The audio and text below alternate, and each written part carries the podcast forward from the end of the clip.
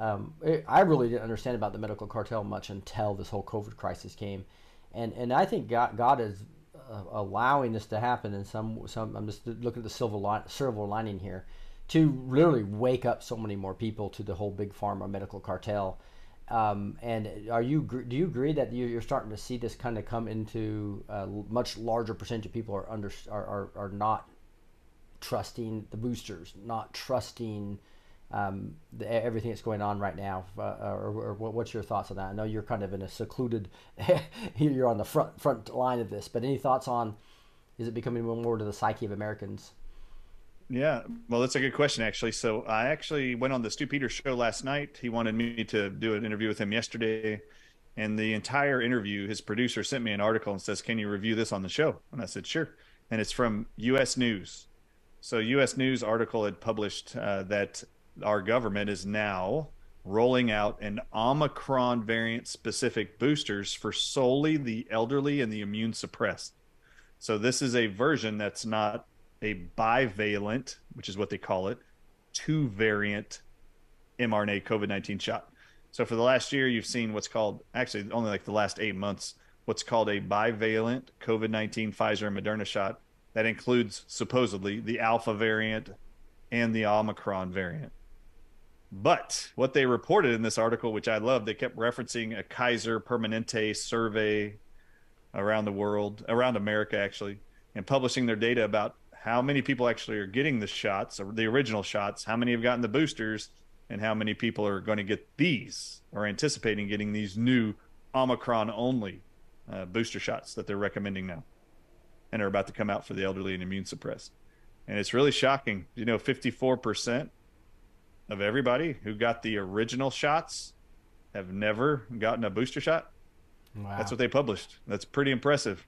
You know that they stated and they they actually separated uh, in the Kaiser Permanente survey that they actually were referencing in the article. They had a link to the survey when I opened it. I was amazed to see that they even broke it up into political parties.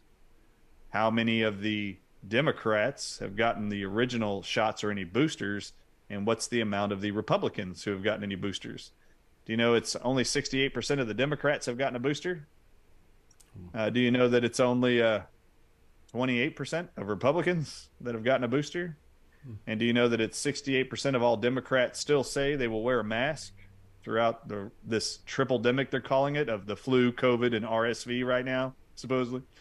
That they, they would actually go to links to get the mask, get a booster shot. 68%, only 28% of the uh, Republicans said the same thing. That's quite a it's quite a big difference there. Also, I will speak to this because this is what I was most passionate about when I dropped the Watch the Water documentaries. It was intentional of when I did it. I actually felt very motivated to push that narrative out there and get people aware that the people who created the COVID 19 shots used snake venom in their research study to damage cells and your nucleus which contains your DNA, RNA, and mRNA, they use venom as the mechanism in the shots to cleave or cut your RNA or DNA so they can insert the mRNA of their choice. And uh, that's what all geneticists use. That's the whole principle of CRISPR technology I've since learned. It's all deleting your own DNA and inserting snake venom DNA. It's crazy. So, anyway, when I brought that to light, it was because I released that in May, that information.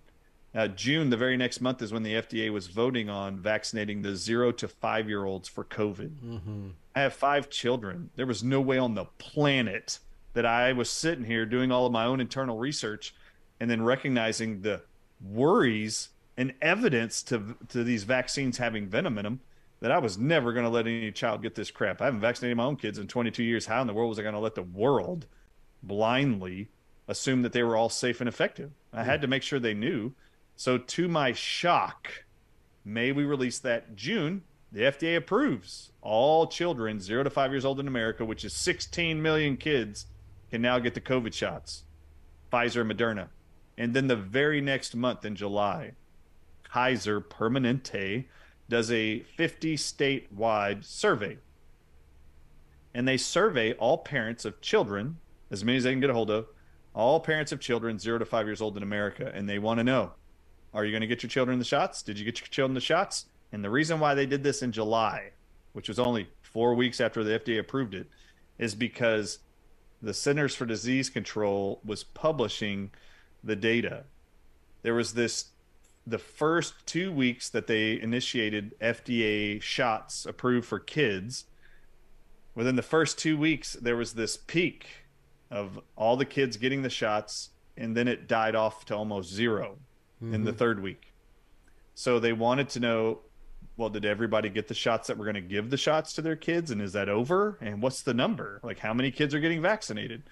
Well, what I was so thrilled about Rick, and oh my God, I'm hoping this is all a God thing. Mm-hmm. uh, like being told, being guided, in my opinion, for me to do research and present that information and get it out to the world as fast as possible to protect as many children and lives as possible. I was so thrilled to find out that a month later, uh, that less than 3% of all children in America were getting vaccinated for the COVID 19 shots. Ooh. Now, the actual number was 500,000 received the shots, but that was out of 16 million kids. Right. So, what was that a win? Yes, it was actually 2.3% of all parents were either had already gotten their kids the shots or were going to. And for me, that was a huge win because that meant 97% of all the parents were hesitating and we're not falling for the narrative.